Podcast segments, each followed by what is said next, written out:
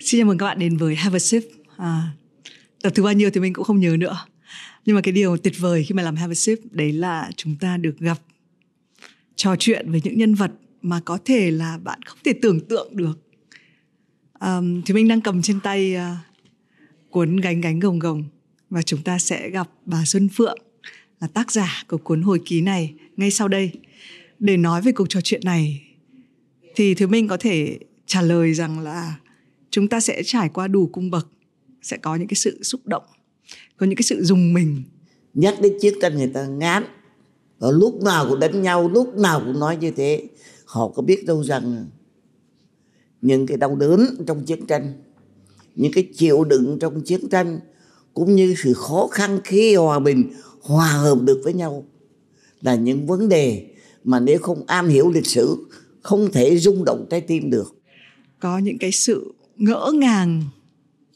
Bởi vì cuộc đời của bà Xuân Phượng ở cái thời điểm bà gặp chúng ta là 93 tuổi đã trải qua tất cả các nghề trong đó có những nghề như là phóng viên chiến trường làm phim về đề tài chiến tranh. Bỏ một sự an toàn tương đối lấy một cái chết 70% nhưng mà con người ta chỉ sống có một lần trong đời. Là nhà văn viết lại những cái cuốn sách hồi ký. Tư duy để cho cháu con cái mình thế hệ sau hiểu được thì chị con không có gì bằng quyển sách quyển sách nó truyền đời nó truyền thì những cái lúc mà mê mải đọc những quyển sách ấy thì con người nó có cái nhận thức nó khác đi ừ. họ giật mình là bảo à té ra là trước kia cuộc sống là như vậy ừ.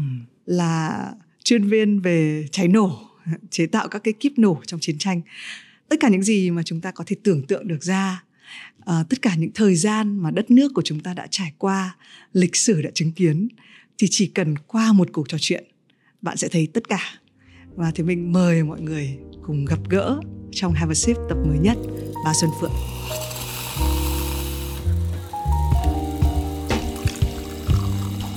Xin chào mừng mọi người đến với Have a Sip uống gì không? Đây là một chương trình podcast mà mỗi tuần thì mình sẽ được phỏng vấn một nhân vật. Uh, họ như một uh, bộ sưu tập những câu chuyện mà thì mình rất là may mắn được chuyện trò và đến ngày hôm nay thì chắc mọi người cũng nhận ra là cái không gian hơi khác lạ một chút xíu. Chúng ta đang có mặt tại phòng tranh Lotus ở phía bên quận 7 thành phố Hồ Chí Minh, một cái không gian rất là rộng hơn 800 mét vuông. Ờ, và ở cái không gian đặc biệt này thì chúng ta gặp một nhân vật mà thì mình phải nói rằng là đã lấy bao nhiêu nước mắt ờ, qua một cái cuốn hồi ký, một cái cuốn sách mà chỉ chưa đến 300 trang, 209 mấy trang nhưng mà cái sức nặng của cuộc đời thì à, rất là khó để hy vọng là hôm nay chúng ta sẽ có cái dịp chia sẻ kỹ hơn. Con được xin được chào mừng bà Xuân Phượng đến với Have a Sip cũng tôi rất là vui à, hôm nay được nói chuyện với em. Tôi gặp rất nhiều MC trong cuộc đời của tôi rồi. Tôi làm phim nhiều tôi phỏng vấn nhiều. Nhưng phải nói rằng hôm nay gặp em rất là duyên dáng và cũng hồi hộp không biết rằng những câu hỏi của em nó có ác quá không? Mình có trả lời được hay không? Thì vấn đề đó là nhưng mà thôi có gì nói nấy. Dạ. mà tôi nghĩ rằng là những cái người mà giữ cuộc nói chuyện của chúng ta hôm nay chắc họ cũng đầy thiện cảm dạ. chứ không có một cái gì mà khó khăn đối với chúng ta. Dạ. Con cũng được biết là phòng tranh này rất là mới tại vì là phòng tranh đầu tiên của bà thì ở phía bên uh, phía trung tâm quận nhất cơ. Uh, cái cảm giác khi mà ở giữa một cái nơi mà mình đã gây dựng từ năm 91 1991 đến bây giờ như thế nào ạ? Tôi nói thật nhé à. là lúc đầu khi mà tôi nhường lại tôi nhượng quyền và tôi muốn truyền lại cái cái cái, cái kinh nghiệm và những cái vốn liếng của tôi có cho một cái đối tác trẻ hơn rất nhiều thì nói thật rằng khi mà những bức tranh đầu tiên ra khỏi cái phòng tranh Lotus chúng con thì ai mà đã từng xa những đứa con thì phải hiểu cái tâm trạng của tôi lúc ấy tôi lo lắm và không hiểu rằng những con người ấy có tiếp thu những cái tranh này được hay không và họ sẽ làm gì những cái tranh này. Nhưng mà qua cái thiện chí của họ thì tôi cảm động. Chính cái cảm động đó làm cho tôi đồng ý ngay và để mà chuyển nhượng. Và thật là may mắn cho tôi gần cuối đời tôi lại thấy phòng tranh của tôi nó trẻ hẳn lại. Nó có thể nói nó chuyên nghiệp hơn và nó rộng rãi hơn. Ờ, hai nữa là những người mà tôi truyền nghề á họ sẵn sàng tiếp nối con đường đi của chúng tôi một cách giỏi hơn tôi nhiều trẻ hơn tôi nhiều và nhiều sáng kiến. Cho nên nếu em hỏi tôi rằng là khi mà sau ba hơn 30 năm trong nghề sắp sửa gọi là nghỉ hưu hoàn toàn đấy thì tôi thấy tôi hạnh phúc và cũng rất là mừng Have a Sip được có mặt ở đây ừ. à, và bọn con thì tên là Have a Sip uống gì không cho nên là trước khi đến thì có à, bà có chuẩn bị đây là ấm trà bà vẫn hay uống trà tôi right. Vâng. là người nghiện trà mấy chục à. năm rồi và nếu mà cái câu này nó hơi ờ, hơi khuôn mẫu một tí ạ ừ. nhưng mà nếu mà coi cái đồ uống uh, nó đại diện cho tính cách của mình ạ thì bà thấy trà nói lên điều gì về tính cách của bà tôi tôi nghĩ rằng không những chỉ qua ấm trà, mà qua cách sống, qua cái trang phục, qua tất cả những cái gì mà đã làm tôi đến tuổi 93 này, thì tôi nghĩ rằng là cái quan trọng nhất đối với tôi là tôi làm được cái gì trong ý thích của mình. Và cái điều thứ hai tôi rất là, tôi cố gắng theo được là tôi nghĩ rằng cuộc đời này chúng ta chỉ có một cuộc sống mà thôi. Không ai giàu tỷ phú đến ông nào đi được cũng có hai cuộc sống. Vậy thì trong cuộc sống của mình gắn làm sao mà thực hiện đúng những cái điều gì mà mình suy nghĩ? Cho nên khi hỏi tôi về qua ấm trà qua sở thích như thế nào thì tôi nói tôi suốt đời tôi theo hai mục đích như vậy. Thực ra ngay đằng sau lưng thì uh, cũng rất là cảm ơn ekip của Have a Sip là chọn cho bà góc và ngay sau con nhìn thấy đúng cái câu mà bà nhắc đến là chúng ta chỉ có một cuộc đời. Hãy trân trọng biết ơn và cố gắng sống sao cho thật xứng đáng. Yeah. À, nói đến cuộc đời của bà thì uh, thì mình cũng rất là may mắn. Nếu các bạn chưa biết đến ngánh ngánh gồng gồng thì các bạn phải phải đọc cái cuốn này. À, con không biết là khi bà bắt tay con biết là nó là một cái phiên bản tiếng việt của cái cuốn áo dài. À, và trong những cái ngày tháng covid ở nhà thì bà quyết định là bắt tay viết lại và nó cũng có một cái lý do riêng tư, tại vì là mọi người cũng nhắc nhiều là bà cảm giác mẹ của bà cũng chưa thực sự hiểu, tại vì bà xa gia đình từ năm 16 tuổi đến năm 60 tuổi mới gặp lại bởi vì cái tình hình chia cắt của chiến tranh. Ngoài cái lý do rất là riêng tư là để cho mẹ và chính gia đình của mình hiểu cuộc đời của mình. Ở cái thời điểm này khi mà cái giao thoa giữa các thế hệ là điều buộc phải diễn ra trong cái thời bình. Con thì tất nhiên là khuyên là mọi người phải đọc cái cuốn này. Nhưng khi mà bà viết ấy, bà có một cái một cái suy nghĩ gì là giới trẻ họ sẽ nhìn nhận những cái sự kiện trong này ra sao không ạ? Câu hỏi của em rất là đúng với cái suy nghĩ của tôi. Tại vì gia đình chúng tôi cũng như rất nhiều gia đình khác, chúng ta ở vào một cái thế kỷ mà hai gia đình Nam Bắc hầu như không gặp nhau. Rồi hai chế độ chính trị khác nhau, vân vân và vân vân. Cho nên vô hình hoặc hữu hình, chúng ta có một sự chia cắt. Mặc dù chúng ta không muốn, nhưng mà chúng ta có một sự chia cắt thì tôi không biết gia đình khác thế nào, nhưng gia đình tôi tôi rất may mắn bởi vì khi gặp nhau lại, xin nói thật rằng tôi không hề có sự suy nghĩ về sự chia cắt giữa các em tôi ở miền Nam và tôi ở miền Bắc như thế nào.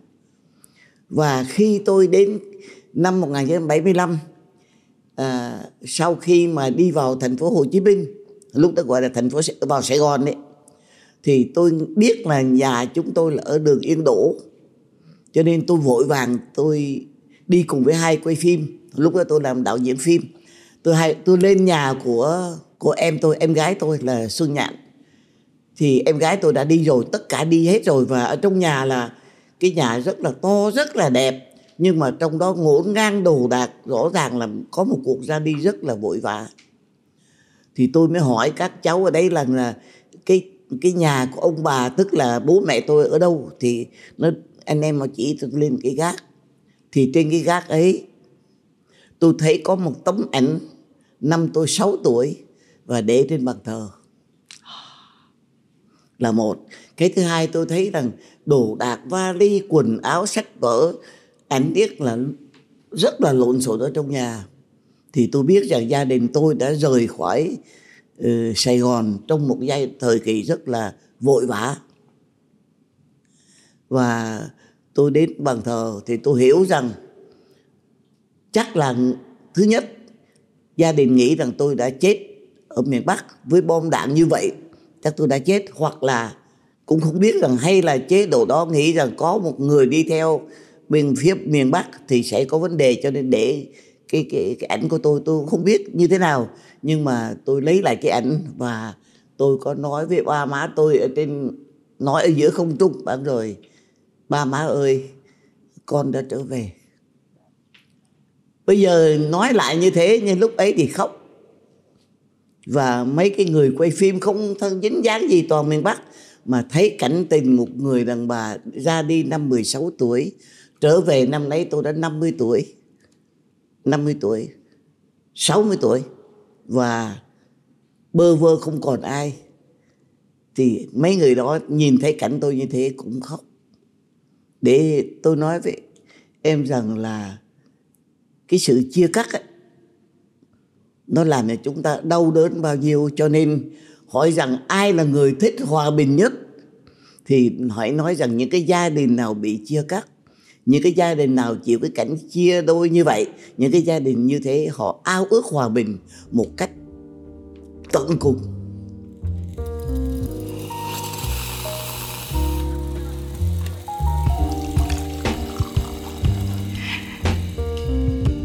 À, con có sang uh, Pháp ngay trước cái buổi mà rất là có duyên tại vì là thì mình được gặp và ngay trước khi đi Pháp ngay trên đường ra sân bay uh, giới trẻ ở Pháp là giới trẻ Việt những người Việt sang Pháp rất là lâu thì có chia sẻ là câu chuyện này nó cũng khá là quen thuộc. Tức là và nó diễn đến cả cái thời kỳ của các bạn trẻ bây giờ. Đấy là khi mà nói là mình đến từ Việt Nam thì rất là nhiều người vẫn nghĩ là Việt Nam là nơi vẫn còn chiến tranh. Cái thời của con đã không biết chiến tranh là gì rồi nhưng mà được nghe rất là kể rất là nhiều uh, qua phim ảnh và qua ông con cũng là người đi lính nhưng cái thế hệ sau này họ không biết về chiến tranh đã đành. Thậm chí những người ông bà mà có thể kể lại được về chiến tranh cũng không còn. Họ chỉ biết được là nếu họ ra nước ngoài, họ nói họ đến từ việt nam thì sẽ có những người già khác nói cho họ là à việt nam vẫn còn chiến tranh à? Cho nên với họ, chiến tranh là cái gì đấy nó hơi hơi cổ. Nó như một cái phụ kiện mà người ta không muốn đính kèm với cuộc đời mình hay là với cái mác Việt Nam của mình. Ừ, ừ. Nhưng thực ra mà khi con đọc cái cuốn này ấy, thì con thấy mình không thể quên, mình không thể quên và thậm chí mình phải khắc ghi. Nhưng con không biết làm thế nào để dịch chuyển cái giá trị đấy cho những người trẻ khi mà họ không còn một cái tiếp xúc trực tiếp nào hay gián tiếp nào hay là cùng người thân thì theo bà à, chúng ta cứ để như thế? Hay là chúng ta phải tạo ra một cái lực kể nhiều hơn về cái cuộc chiến đã diễn ra ở Việt Nam? Em nói câu đấy làm tôi nhớ rằng tôi có năm cháu nội. Và hiện nay cũng đã ba chắc rồi. Thì khi mà tôi nghĩ rằng khi mà tôi nói về cái cuộc chiến đấu xưa kia trước kia ông cha đã như thế nào? Chỉ ngồi mâm cơm. Bảo trời ơi bây giờ ăn thì thịt thà rồi ừ. hồi xưa là uh, ông ơi bà là chỉ có ăn một cái rau muối. Thì thấy mặt chúng nó cũng bình thường. Không không hiểu tại sao mà phải ăn rau ăn muối. Tại sao không lấy cơm mà ăn? Thế thì nhưng mà họ không hiểu được những cái giai đoạn đó. Mà không phải một mình con cháu nhà tôi hầu hết những gia đình nào mà như em nói tức là đã qua hai thế hệ thậm chí ba thế hệ rồi thì người ta nhắc đến chiến tranh người ta ngán. Và lúc nào cũng đánh nhau, lúc nào cũng nói như thế. Họ có biết đâu rằng những cái đau đớn trong chiến tranh, những cái chịu đựng trong chiến tranh, cũng như sự khó khăn khi hòa bình, hòa hợp được với nhau là những vấn đề mà nếu không am hiểu lịch sử, không thể rung động trái tim được và một khi anh không có cái rung động trái tim, thì tôi xin bảo đảm rằng không có cái sự nói nào, không có một cái lời nào có thể thuyết phục được. Cho nên khi mà viết quyển sách này, thì tôi cũng hy vọng mà cái đó là một phần. Thứ nhất là để cho mẹ mình hiểu rằng không phải đi như thế này, không phải là để mà làm một cuộc chiến hay là để làm thế nào, mà do hoàn cảnh đưa đẩy vào cái lúc đấy. Cái thứ hai nữa là các cái cháu trẻ để hiểu rằng có cả một thế hệ, hai thế hệ tự nguyện, hy sinh để mà cho cuộc đời nó trở lại với hòa bình.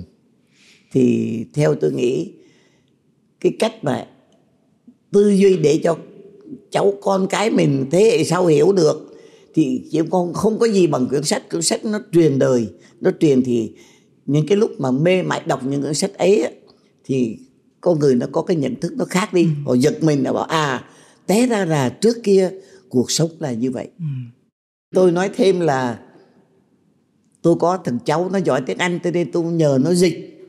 Cái bản sách quyển à, gánh gánh cùng sang tiếng anh thì tôi tôi không hiểu nhưng tôi chắc là trước kia cháu tôi nó không đọc chăm chú đâu bởi vì nó nhiều chuyện hơn là đọc 300 trang của một bà già.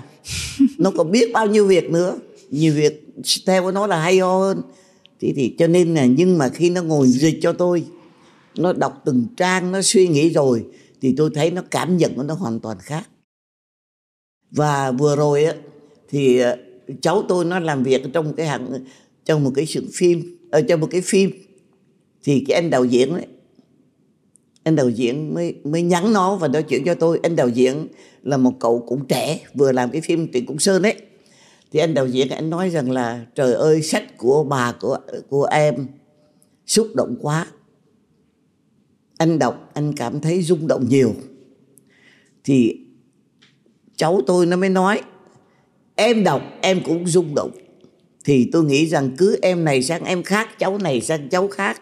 Nếu chúng ta có cách phổ biến những quyển, sách như thế này, không phải một mình tôi, rất nhiều người làm tự truyện. Nếu có những người đem những sách này và giúp cho các em đọc, giúp em em ấy hiểu. Thì tôi thấy rằng người trẻ Việt Nam rất thông minh thông minh hơn chúng tôi rất nhiều. Và tự đó dạy cho nó, truyền cho nó một cái sự rung động về nỗi khổ của người khác, rung động về nỗi khổ của cha ông mình và hiểu giá trị của những cái sự khổ khổ cực đấy thì mình đọc cái cuốn này, con nhiều khi con rất là ngạc nhiên vì bà viết rất là giản dị cái câu chuyện nhiều khi mới thấy là con cảm giác như mỗi dòng ấy nó có một câu chuyện. Và bà cũng uh, viết ở cuối là nhiều khi bà phải cắt bớt đi. Uh, khi mà cái câu chuyện nó có sức nặng rồi thì những cái câu văn vẻ các thứ nó nó cũng không còn quan trọng nữa. Và uh, cái điều đặc biệt nữa mà con thấy rất là hay đấy là con chỉ ví dụ hình ảnh bác hồ thì chắc là ai người việt cũng biết. Nhưng mà để bác hồ hiện lên trong cái cuốn sách này với một cái góc nhìn nó rất là cá nhân như bà nhìn bác. Uh, lúc mà bà chưa kịp dọn phòng mọi người chưa kịp dọn phòng thì bác hồ đã đến ấy chẳng hạn. Đấy thì những cái chi tiết như vậy. Cuộc đời bà thì ờ, mọi người cũng nói là như một cái cuốn lịch sử của cả đất nước. Cái uh, mấy chục năm như vậy thì có rất là nhiều người bà đã gặp và những cái tên đấy đúng là bọn con chỉ đọc trong sách. Chỉ cảm giác như họ không có thật cho đến lúc mà con đọc được cái cuốn này, thì bà hồi, bằng một cái sự thần kỳ nào đấy, con không biết tại sao bà luôn gặp lại được những người, có những người mà 50 năm 60 năm sau vẫn gặp lại được thì có cái gì lý giải cho cho những cái chuyện đấy không ạ? Ừ. Ở trong này có một cái chuyện tôi kể vui thôi, là vì cái hôm đó là ở trong cái khu tập thể Lê Phụng Hiểu đấy, thì có một cái bà bà đau bụng đi đẻ và tôi đưa đi nhưng mà đi vội cho nên rằng bà ấy đã con đã gần lọt ra rồi mới lên xích lô đi và tôi ôm bà ấy. Còn ông chồng thì đi sau và đạp một cái xe đạp đi theo sau. Ông chồng thì vội mặc một cái áo áo vest nhưng mà mặc quần đùi tại vì trong vợ sắp đẻ. Cái khi đi đẻ thì không sao nhưng khi đi về thì công an huyết còi. Em có nhớ tòa đấy không nè đấy công an huyết còi. đầy máu ạ. Và hỏi đi đâu thì thấy mình có vừa đi đỡ đẻ về người ta thấy một cái ông mặc cái áo bộ đội ông ấy là làm quan to là đại diện thương mại của mình ở Hồng Kông rất là sang trọng nhưng mà lúc ấy ông vội. Thế còn mình thì áo quần máu me đầy hết cả. Rồi nó bảo đi đâu? Thế xong bọn tôi nói lúc, lúc ta lúng túng rồi mệt thế là nó tống vào nhà giam. Đấy cái chuyện như thế. Và sau đó thì ông trưởng đồn đến xin lỗi và chúng tôi trở về. Chắc là bà, à. em đọc cái chỗ đó rồi thế thì cái chuyện là tôi kể về em bé đẻ ở trong bệnh viện thôi. Cách đây ờ, uh, 7 tháng thì tôi thấy hai hai người đàn bà bước vào phòng tranh của tôi ở dưới Nam Kỳ khởi nghĩa và bảo rằng là cháu là vợ anh Dũng. Tôi chả biết Dũng là ai. Thì té ra nó Dũng là cái người mà con đọc cái quyển sách này. Dũng là cái đứa bé mà đẻ trong bệnh viện mà bà đã bị bắt. Rồi thế thì thế thì em nó nói lại rằng là Dũng mất rồi và hôm nay con thay mặt Dũng đến để cảm ơn bà. Thì đúng như em nói là một sự thần kỳ tôi không bao giờ tôi nghĩ rằng cái em bé đó nó lại trở lại với tôi như vậy. Hay là cái chuyện em bé Đức ở trong ờ, Vĩnh Linh thực là lạ lùng. 9 tuổi nói chuyện năm sáu bảy bom đạn như mưa và sau 40 năm sau em ấy 49 tuổi tình cờ cái ngày cuối cùng tôi sắp rời Vĩnh Linh đi về thì lại gặp em ấy. Thì đại khái những cái chuyện như thế tôi thấy rằng là có lẽ những chuyện ấy tôi ghi vào đầu óc của tôi và tôi nhớ. Có lẽ nhiều chuyện khác tôi gặp mà tôi không nhớ. Cho nên tôi viết vào là vì cái đó nó nó đánh mạnh vào cái suy nghĩ của mình. Ừ. và mình thấy có một cái vòng một cái vòng đúng là như boomerang mình bắn đi một cái thì nó Quay trở lại. lại mình ôm trong lòng mình. Cho nên không phải là lời khuyên đạo đức đâu nha ở hiền gặp lành, ở tốt sẽ gặp tốt. Thì đó là một cái điều mà cuộc đời dài của tôi này này tôi có thể chiêm nghiệm. Và tôi nói hết sức thật thà với các bạn rằng đừng làm cái gì ác độc quá, để sau này cái cái quả báo, cái kết quả nó đem lại ngay trước mắt mình, chứ không phải là sau này có kiếp sau hay kiếp gì đâu. Thì đó là một cái bài mà tôi học kinh nghiệm. Và cũng nói thêm với em rằng là khi em nói vậy tự nhiên tôi nghĩ đến cái hình ảnh anh nhà triết học Trần Đức Thảo. Khi mà ba chục ba chục năm sau tôi gặp anh ấy ở đại học Sorbonne hình như ở, ở Paris thì tôi quên rồi. Nhưng mà khi ông Philippe de Villa là một nhà sử học Pháp giới thiệu với mọi người rằng đây là một lâu đài khoa học đã từ Việt Nam trở về với chúng ta thì ông ấy đi lên và cái trang phục ông ấy là gì? Là một cái áo bằng màu lông chuột rất dày. Em nên nhớ được năm ấy bộ tệ chúng tôi nghèo lắm mỗi người có hai ba bộ quần áo. Mỗi lần đi nước ngoài đến một cái kho. Cái kho đó là kho áo quần đủ các cỡ. Và vào thử mình vừa cái nào mặc cái nấy. Cho nên là ông ấy mượn được một cái áo măng tô có lẽ từ thời đại chiến lần thứ hai. Rất là dày rất là sâu. Và ông, ông đi lên thì ông ông bước lên cái bóng như vậy và bên cạnh đó là hôm đấy là có nhà học de Villers Alois nhiều nhiều nhà giáo sư của Sorbonne và của Paris thì thấy rằng là không ai để ý đến cái áo ông ấy nữa. Người ta thấy cái hào quang của trí thức, cái can đảm của một con người, ông đi lên, ông nói chuyện.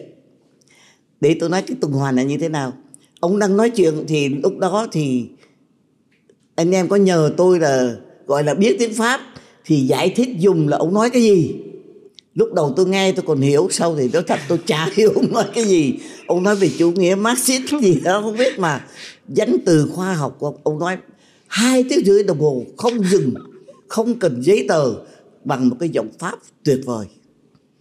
Thì trong lúc mọi người vỗ tay hoan nghênh tự nhiên tôi nghĩ cái cảnh mà tôi có viết trong sách. Tôi đến thăm ông ấy một cái năm đó ông đang ở khu Kim Liên ở Hà Nội mùa đông chúng tôi đến thăm ông ấy thì đem cho ông mấy nắm gạo. Mà gạo cũng không cầm tay, mà cho vào túi. Để mình đi tay không cho nó trông nó rất là bình thường. Đến nơi thì bốc gạo, bỏ ra. Và ông ấy, các em chắc không biết cái lon gigo. Lon gigo làm cái lon sữa bột màu nhưng bằng chừng này mà sau này người ta dùng để đặt để sữa bột nhưng mà trong thời kỳ nghèo nàn năm những năm 60 ở Việt Nam á người ta dùng để làm cái cái cái son à, thế son thì nấu. cái son để nấu uống cho nên gọi là ừ. son gigo à, thế thì không có bếp tại vì cái nhà chật cho nên ông lấy ba cái ba cái gục gạch, gạch.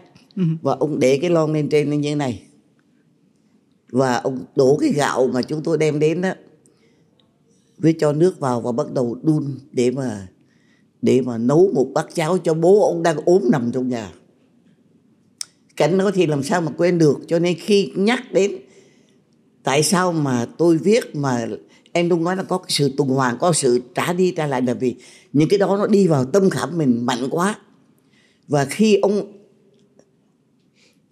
Trần Đức Thảo nói chuyện thao thao bất tuyệt về uh, chủ nghĩa Marxist. Thì trong đầu óc tôi thấy cái hình ảnh cái khói nó leo lét cháy. Mà khói ấy là do những tờ giấy mà ông viết ban thảo ông phải đốt để ông lấy làm chất đốt để mà nấu nồi cháo cho cho bố. Mà cháo không kịp nhiều đâu chỉ sôi nở gạo là tắt rồi tại vì không có không có không có đủ. Và ông ấy đút cháo cho bố ông ấy. Thì những cảnh đó nếu mà em ở đấy chắc cũng không thể nào quên. Vì thế mà hỏi tại sao quyển sách đây nó có những cái kể cái chuyện từ cái lúc bắt đầu và may mắn nó có một cái kết là vì những sự việc ấy nó đi vào tâm khảm tôi như tôi đã nói rất là mạnh.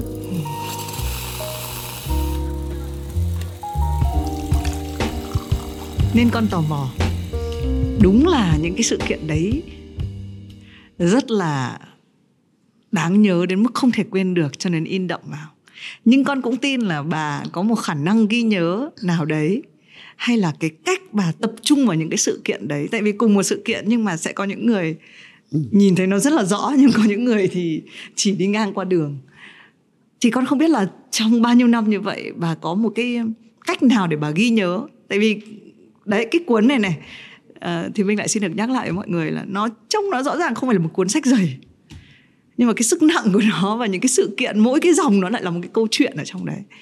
Thì con không biết là bà đã ghi chép hay là cái cách nào để ghi nhớ lại?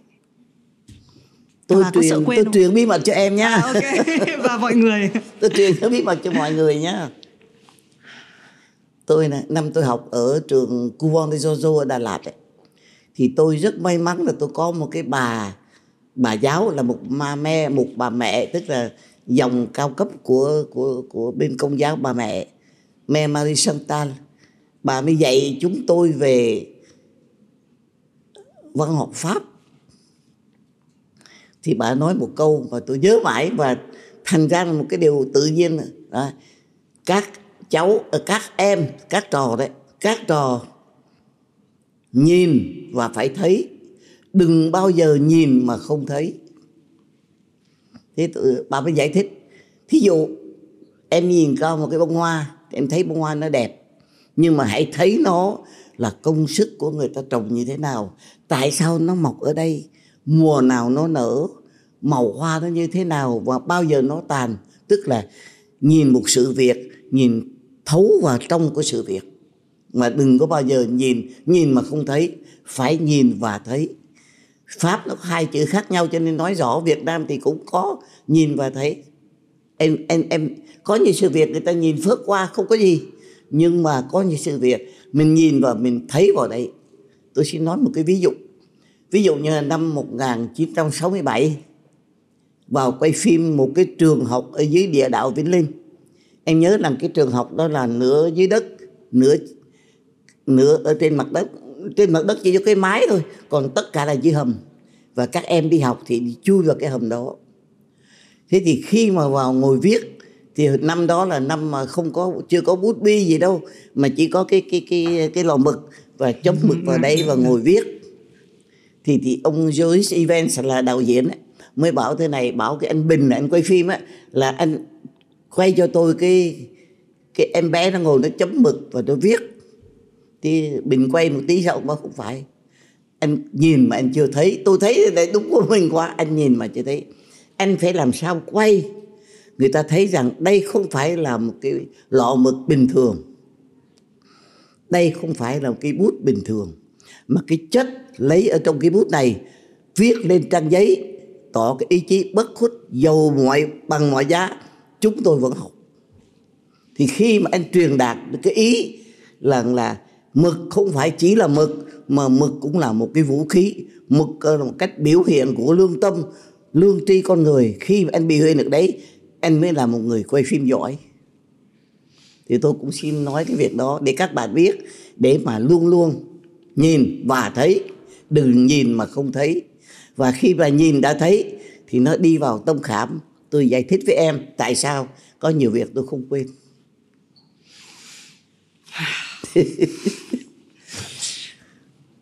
à, con cũng nhớ đến cái chi tiết là chính là bởi vì đi cùng và làm cái phim vị tướng 17 à, nên là bà mới có một cái bước ngoặt. Nhưng mà nhìn vào cuộc đời bà thì có biết bao nhiêu là bước ngoặt. Rồi đúng và thì mình vẫn uh, uh, hôm có nói là bà có hỏi là thế mình sẽ nói chuyện gì? Thì bà là nói chuyện cuộc đời bà. Và bà thế thì phải ngồi ba ngày ba đêm có khi vẫn chưa hết cuộc đời bà. Um, nhưng mà trong những cái bước ngoặt đấy có cái bước ngoặt. Hmm, nói như thế nào cho đúng nhỉ? Có cái nào mà bà bây giờ bà nhìn lại và vẫn ngạc nhiên là mình đã làm nghề đấy không ạ? So với những nếu mọi người biết thì bà uh, mình đã hé lộ một chút. Bà là nhà văn cuốn sách của bà cũng đã có hai giải thưởng rất là quan trọng của hội nhà văn. Uh, bà làm phim rất là nhiều phim uh, về chiến tranh phóng viên chiến trường. Bà là bác sĩ uh, và có một cái uh, nghề cũng rất là bà cũng là một trong những ba ba người phụ nữ Việt Nam đầu tiên mà tạo ra kíp nổ đúng không ạ? Tức là làm chuyên viên kíp nổ. Uh, mà làm phiên dịch đấy trong rất là nhiều cái bước ngoặt về nghề như vậy thì có cái nào bà nhìn lại bà vẫn thấy là ngạc nhiên không ạ? Có. Không phải tôi ngạc nhiên chồng tôi ngạc nhiên con tôi ngạc nhiên bạn bè tôi ngạc nhiên chứ không phải là mình tôi. Thế thì tại sao lại như vậy tại vì thường thường á, người ta lập nghiệp là tam tam thập chi lập tức là 30 tuổi thì lập nghiệp. Nhiều lắm thì 35 tuổi lập nghiệp. Mà thường thường là người ta đến tuổi đó rồi người ta ngại làm việc khác. Nhưng mà tôi thì lại có một cái trường hợp đặc biệt. Vì cũng vì với với cái lời dạy của bà mẹ dạy tôi ở bà bà giáo dạy tôi ở Đà Lạt sống đời có một lần thôi. Thì năm đó là tôi ở dưới địa đạo Vĩnh Linh. Tôi đã viết trong sách rồi. Và hôm đó tôi đỡ đẻ cho em bé ở dưới lòng đất. Và khi con, đứa bé nó khóc, oa oa oa thì tự nhiên có tiếng khóc của người bố, con ơi, con, mừng quá, con ơi. Tức là một người lớn và một khóc hạnh phúc. Và một đứa bé khóc chào đời chín thước dưới lòng đất may mắn nhất là lúc đó thì anh quay phim đi theo tôi bởi vì lúc à, anh thu thanh tại vì đi đâu là Elvin lên đi hai người là có chết một người còn người về báo chứ không biết. Cho nên là anh trong lúc mà tôi đỡ đẻ thì anh thu thanh anh ghi hết. Cho nên cái lúc một giờ đêm mà khi chúng tôi trở lại địa đạo của chúng tôi á thì ông bà event vẫn còn thức để chờ. Và hỏi thế nào thì tôi chưa kịp trả lời. Thì cậu trên ấy nó vặn cái máy ghi ông ra và các bạn nghe. Trong cái lòng đất về tưởng tượng nhé. Trong cái lòng đất tối âm u như vậy, cất lên, tiếng tôi quát tháo người này, người kia, để tôi đỡ đẻ vì tôi sợ quá, tôi bắt mọi người này kia. Xong đó rồi bỗng nhiên nghe một tiếng khóc, oe oe oe oe. Rồi nghe tiếng khóc rền rĩ hạnh phúc của người bố. Thì chúng tôi ngồi sởn da gà, ai nấy đều cảm thấy có một cái gì, cái sự sống nó đẹp quá. Ngay trong lòng đất nghèo nàn, tối tăm không biết ngày mai mình còn sống hay chết. Giữa tiếng bom đạn mà nghe hai tiếng khóc nó, nó đập vào tâm khảm con người. Và thì lúc đó ông Ivan ông đặt tay vào vai tôi và ông nói rằng nghề làm phim chiến trường đã cho phép chúng ta chứng kiến sự sống trong những giây phút cận kề với cái chết như thế này. Thế thì phượng có thấy thế là hạnh phúc không? Thì tự nhiên mình người người mình nó có một cái gì nó rất là choáng ngợp vì hạnh phúc. Mặc dầu đói ăn đói nghĩa là ngoài việc là không biết ngày mai mình còn sống hay không nhưng mà bây giờ vẫn cảm thấy có cái hạnh phúc. Thì cái cảm giác này nó theo tôi đến lúc mà tôi quyết định từ một người bác sĩ của một cái phòng y tế cho quốc tế rất sang trọng ở khách sạn uh, thống nhất bây giờ là khách sạn Sofitel đấy Hà Nội đấy. Từ đấy từ một cái phòng khách sạn Sofitel tôi cương quyết chuyển ngành trở thành một phóng viên chiến trường, tức là bỏ một sự an toàn tương đối, lấy một cái chết 70% nhưng mà con người ta chỉ sống có một lần trong đời. Thì khi mà em hỏi tôi rằng là có cái sự lựa chọn nào mà nó, tôi nghĩ bây giờ tôi vẫn thấy là đúng, thì tôi nghĩ rằng cái lựa chọn của tôi khi làm được cái việc mà mình yêu thích và mình cảm thấy rất cần thiết trong lúc đó mà tôi làm được. Nói thế cũng nhờ cái sự giúp đỡ của gia đình, bởi vì em nhớ rằng khi mà tôi từ giả cái địa vị bác sĩ phòng khám mà tôi trở thành phóng viên chiến trường là một người tay không, thì tôi bật lương tôi trở thành như người quét đường. 45 ngàn tôi còn nhớ lắm, trong lúc đó lương chúng tôi là chuyên viên 7 rồi, là gần gần thứ trưởng rồi, tôi bỏ. Thì gia đình tôi phải chịu đựng con cái tôi phải chịu đựng, chồng tôi phải chịu đựng. Ngoài cái việc lo mất mát chết chóc, còn cái việc lương bổng cũng không có nữa. Thì tôi nghĩ rằng nhờ cái sự hỗ trợ của gia đình tôi và cái lòng quyết tâm của mình, năm 37 tuổi, tôi chuyển ngành. Thì khi mà tôi chuyển ngành, tôi đi thế thì 90% bạn bè bảo là, bà này bà điên, bà bị bom đạn, bà biết điên rồi. Nhưng mà không phải tôi điên. Và tôi nghĩ rằng cuộc đời tôi sống trong khi làm phim chiến trường khổ thì rất nhiều. Nhưng mà phải nói rằng là những cái niềm vui sướng và tự hào cũng không ít đâu.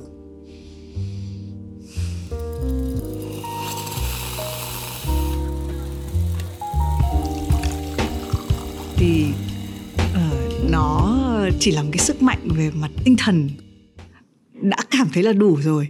Nhưng con biết là khi mà mình làm một cái nghề mới ấy, cái việc là mình phải học cái kỹ năng thì nó lại là một cái thứ mà đúng đấy thì con không biết là cái bà bà lại cũng có một cái chiêu nào về chuyện tự học được những kỹ năng Dạ, không dạ. tại vì đúng là cái thời đấy thì con chỉ nhớ là bà nếu mà trong trường lớp thì chỉ là chỉ là Không những có. ngày đầu tiên thôi Dạ, những cái nghề đầu tiên hay là viết chữ thôi còn Dạ. còn sau đấy thì con không biết là là bà tự học các thứ như thế nào từ đâu thì tôi ờ, tôi nói các bạn một câu của cha ông chúng ta là rất rất là hay và mình cũng thấy là học thầy không thầy học bạn tôi thì trong những cái năm mà ông đạo diễn event đi qua đây thì tôi làm phiên dịch.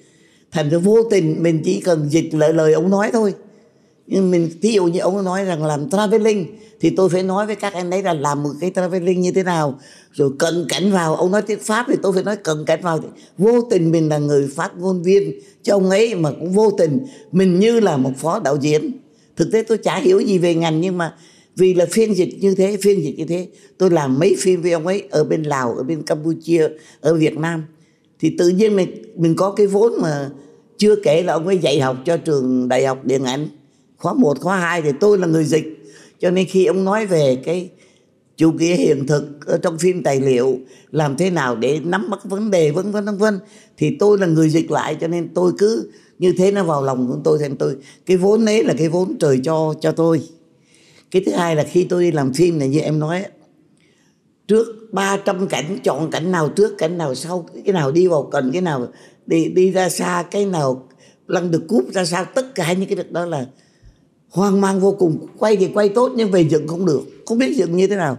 Nó như một cái bản tập bí lù mình làm sao. Thì lúc đó lại bắt đầu học bạn, nhờ những người giỏi hơn tôi.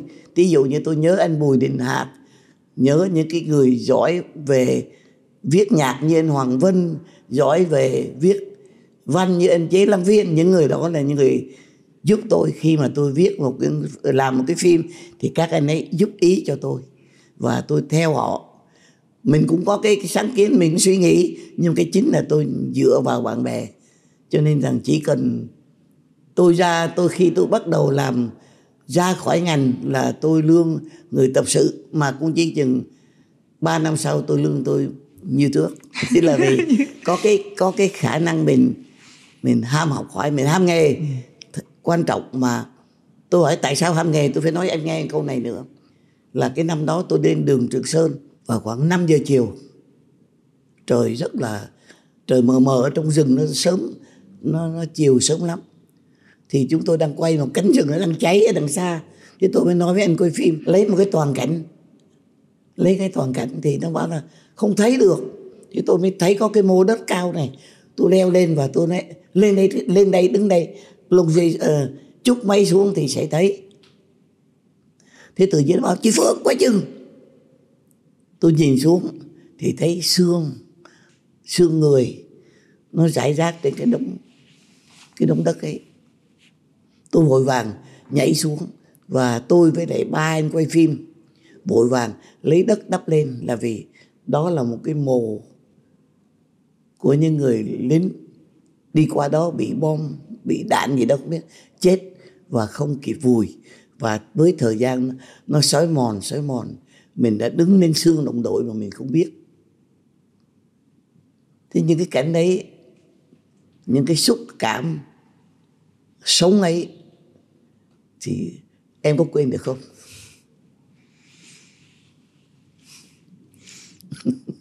Nhưng cũng phải nhìn và thấy được đúng không ạ? Thì mới mới cảm được từng đấy nói như vậy không phải khuyến khích làm phim chiến trường. Tôi chỉ mong ít chiến trường thôi không có ừ. Ukraine gì nữa cho nó mệt. Khổ thân những người làm phim và chết cũng nhiều. Tôi có một anh bạn cái phà gọi là phà quán hầu. Bây giờ chúng ta tung tăng đi qua tôi vừa đi qua phà quán hầu. Tôi nói với lái xe của tôi đây là phà quán hầu. Thì mặt của tôi trơ quán hầu là cái gì? Là một cái phà bình thường. Nó có biết đâu rằng là 40 năm trước 40 năm trước 45 năm trước. Là anh anh Khuê là một người ở trong cái đoàn làm phim của chúng tôi tại vì quay phim ở Vĩnh Linh thì phải đem về Hà Nội in trác tại vì Vĩnh Linh thì làm gì có gì mà in trác cho nên quay phim xong rồi đã vượt bom đạn rồi, lại còn cái chuyến trở về Hà Nội. Bom đạn cũng như mưa, giải bom như mưa. Làm sao mà đi? Thì cái hôm đó đi đi qua cái phà quán hầu đi bảy người. Thì ra giữa giữa sông thì máy bay thả bom máy bay mỹ thả bom xuống. Và cái phà nó nghiêng đảo thế này đảo thế này xe chúng tôi rơi xuống nước. Bọn này vội vàng bơi vào. Lúc đó thì anh anh anh khuê với một cậu nữa. Tôi quên tên quang hay gì đấy. Ôm mấy cái cuộn phim ôm thế này và nằm sấp ở dưới phà để mà bảo vệ phim. Cái lúc mà phà đến bến bên này quảng quảng bình rồi á thì lấy anh ấy ra thì mấy thước phim đấy là nó be bết máu. Đến khi đem về sướng phim để mà in thì cái hôm mà in in ra in ra rồi thì chúng tôi tôi với ông Ivan ngồi xem ông Ivan với tôi ngồi xem phim thì thấy ở trên màn ảnh ấy, phim đang chiếu cái cảnh ừ, bắn súng gì đó không biết tôi quên rồi. Bóng trên màn ảnh nó thấy nó cứ nó đen trắng đi nhẹ nhẹ nhẹ này. Thế thì chúng tôi không hiểu là gì. Ông ông Ivan là một người đã làm phim ở đất Tây Ban Nha, ở, ông là làm phim cách mạng đây là đi sau đi sau, tức là máu máu. Thì té là máu của hai người, của anh Khuê đó, đã nhuộm vào những cái thước phim in ráng đó. Thì cứ, mình cứ sống vào trong những cái lúc như vậy. Cho nên đầu óc lúc nào cũng cũng nghĩ đến cái đó nhiều và không thể quên được. Cho nên cứ hỏi đi hỏi lại rằng là uh, sao mà có thể nhớ được sao mà có thể viết được? Thì tôi lại nhắc lại một lần thứ sáu thứ năm thứ sáu rằng là nó đi vào tâm khảm nó đi vào như có thân hại của thân hình của mình rồi. Bà ừ, học cách vượt qua và đối diện với nỗi đau như thế nào tại vì quá nhiều những cái nỗi đau. Không ai là người bảo rằng ờ, tôi tôi tôi tôi thích vượt qua nỗi đau đâu bởi vì mỗi nỗi đau nó có cái đau riêng của nó mà cái nào cũng làm cho mình nghĩa là muốn chết đi sống lại chứ không phải là dễ. Nhưng mà có lẽ là thế này có lẽ là cái thứ nhất là tôi nhiều việc. Tôi nhiều việc không hầu như là nói lại là từ cái khi mà tôi bắt đầu làm việc cho đến khi tôi vào cái phòng tranh Lotus về lúc tôi về hưu rồi đó, tôi không có thứ bảy, tôi không có chủ nhật, tôi không, tôi cứ đi làm việc và mình tìm trong cái làm việc đó một cái gì đó nó giải tỏa cho mình. Rất sợ là những cái lúc ngồi thần ra không biết làm gì. Và lúc đó bao nhiêu cái chuyện lo âu, con cái thiếu thốn, những nhiều chuyện nó nó dính vào đầu mình. Thì có thể nói rằng là muốn vượt qua cái đau thì mình phải để cho đầu óc mình bận rộn. Và đừng có chìm vào cái đau. Muốn khỏi đau thì phải thoát ra. Thoát bằng cách nào? Tức là người ta nói rằng, nói một cái ví dụ của người pháp nói, tôi rất thích là khi nào anh sắp đập đầu vào tường thì nhìn xem có kẻ ở nào mà đi ra chứ đừng có đồng đầu vào tưởng đồng đầu tự đau lắm. Thế thì khi mà nỗi đau mình nó làm cho mình không chịu nổi nữa thì nghĩ rằng ờ, ngày nay mình làm cái việc này đi tức là mình mình qua bên cạnh cái nỗi đau đi. Rồi cứ như thế lần lần nặng nhọc lắm vất vả lắm khó khăn lắm. Nhưng mình cứ làm như thế dần dần dần mình mình mình thoát ra được. Thì có nhiều nỗi đau nghĩ lại nghẹn ngào đắng cả họng với em. Chứ đâu có phải là đơn giản. Nhưng mà làm cách đó theo tôi là một cách tích cực nhất. À, con hỏi câu đấy bởi vì thực ra đấy ờ, rất là nhiều người ờ, nghe Have a Sip là những khán giả trẻ. Và con thì cũng ờ, hay ghi lại những cái lời mà khán giả nhận xét. Ừ. thì các bạn hay nói là đúng là vực sâu của mỗi người thì khác nhau. Uh, nhưng mà đôi khi thì mình cũng cảm thấy hân hạnh khi được nói chuyện với những nhân vật như bà. Bởi vì mình sẽ thấy là thế nào mới thực sự là vực sâu um, với những người trẻ có thể mình buồn một chuyện gì nhỏ nó cũng đã là một vực sâu với mình. Đấy thành ra là cái cách mà vượt qua những cái vực sâu đấy ờ, luôn là cái điều mà con nghĩ là quan trọng với người trẻ những cái người mà có thể họ chưa có nhiều kinh nghiệm để vượt qua. Thì hy vọng là các cái bạn xem dù cái câu chuyện nó rất là khác với cái hoàn cảnh các bạn thì chúng ta luôn có những cái cách mà để vượt qua cái nỗi đau của mình nếu mà chúng ta lắng nghe.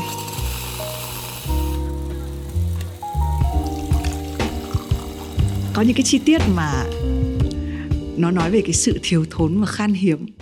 Nhưng mà ví dụ cái bát chẳng hạn con nhớ cái câu chuyện cái bát những cái bát mà làm từ làng gốm bát tràng. Không có bát để ăn đến mức độ đi mua bát. Không người ta không chỉ bán phải lấy tiền mua bát thì phải ăn một bữa ngon. Ờ, và bây giờ mình sống ở cái thời bình và bà cũng nói rất là kỹ cái việc là không ai muốn quay lại cái thời đó. À, nhưng mà khi bà nhìn từng cái vật dụng kể cả mình đang ở trong cái không gian nó cũng rất là lớn và nó nó khang trang như thế này. Có bao giờ bà luôn bật cái chế độ là so sánh uh, các thứ không ạ? Tôi nói về cái chuyện cái bát đấy thì khi mà chúng tôi đến chen nhau cái là chen rất cả áo để mà mua cho được mấy cái bát. Thì tôi đặt cái phịch xuống một cái một cái chồng bát này, buộc bằng cái sợi dây lạc. Và khi mở ra cái thì không có không có cái chôn dưới cái thì véo, cái thì vẹo vậy thì chúng tôi mới định đổi thì bà kêu bảo, không mua thì thôi, hết đi. Thế là không được mua nữa. Thì người khác thế thì đứng chờ chứ. Nhưng mà đây là một phản ứng rất rất là phản ứng của những người tiểu tư sản. Không kìm được cảm thấy nó nó xúc phạm mình quá. Không được không chịu được nữa. Và bảo đã thế thì ra ăn một bữa hết cái tiền này đi. Rồi sau đi xin bác khác mà ăn đấy đại khác một cái cái một cái sự chịu đựng nhưng mà không phải chịu đựng một cách cam chịu nhọc nhục nhã mà trả thù bằng cách ăn thật ngon. Để quên đi. Đấy là một một cái nói. Và ừ, có lẽ là ừ, cũng tôi phải tôi nhìn thấy một bữa tiệc chẳng hạn hay là một bữa cơm chẳng hạn thì thỉnh thoảng nó nó nhói mình một cái một cái thôi một thoáng thôi. Mà tôi lại tôi lại không phải là tôi so sánh mà tôi lại cười cho cuộc đời của tôi. Tôi nói ví dụ cái hôm đó thì tôi tôi đi ờ, dịch cho một phái đoàn chính phủ Việt Nam. Đi qua bên ờ, Pháp bàn về vấn đề tài chính. Tôi tôi dịch thôi tôi không phải làm gì ở trong đó hết, và tôi, họ biết, tôi biết tiếng Pháp thì dịch hộ. Thế thì họ cho vào ở khách sạn George Sun và sau đó thì lên ăn ở St James Club, tức là những cái nơi tương đối.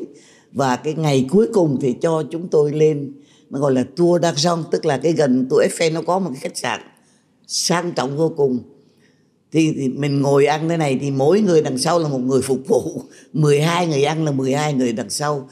Áo quần họ còn đẹp hơn mình người phục vụ. Thì trong khi ngồi ăn như thế anh gần tuổi phen anh sáng tuổi phen vào ăn thì những học những cái mâm bạc đi ra mở ra một cái có một cái món ăn ở trong nó nó sang trọng sâm banh là thượng hạng. Thì bỗng nhiên tôi tôi lúc ấy tôi nghĩ đến cái hầm sâu của tôi khi mà chúng tôi chia nhau từng giọt nước ở trong địa đạo. Và tôi nghĩ rằng cuộc đời mình hay thật. Từ nơi này sang nơi kia là có một cái sự thay đổi kia là hoàn toàn không thể tưởng tượng được. Và mình thấy rằng cuộc đời này nó đẹp ở chỗ đó. Tôi thì tôi nghĩ như vậy chứ còn so sánh nơi này kia thường thường là tôi không không thấy. Hay quá. À, một cái chuyện con định để dành đến cuối nhưng mà nhân tiện thì con sẽ hỏi luôn. À, là phụ nữ chắc mình phải nói về tình yêu. Bà đến đây cũng nói là uh, bao nhiêu tuổi thì phải đẹp chẳng hạn thế. Um, câu chuyện tình yêu của bà cũng được kể. À, bây giờ bà nhìn lại.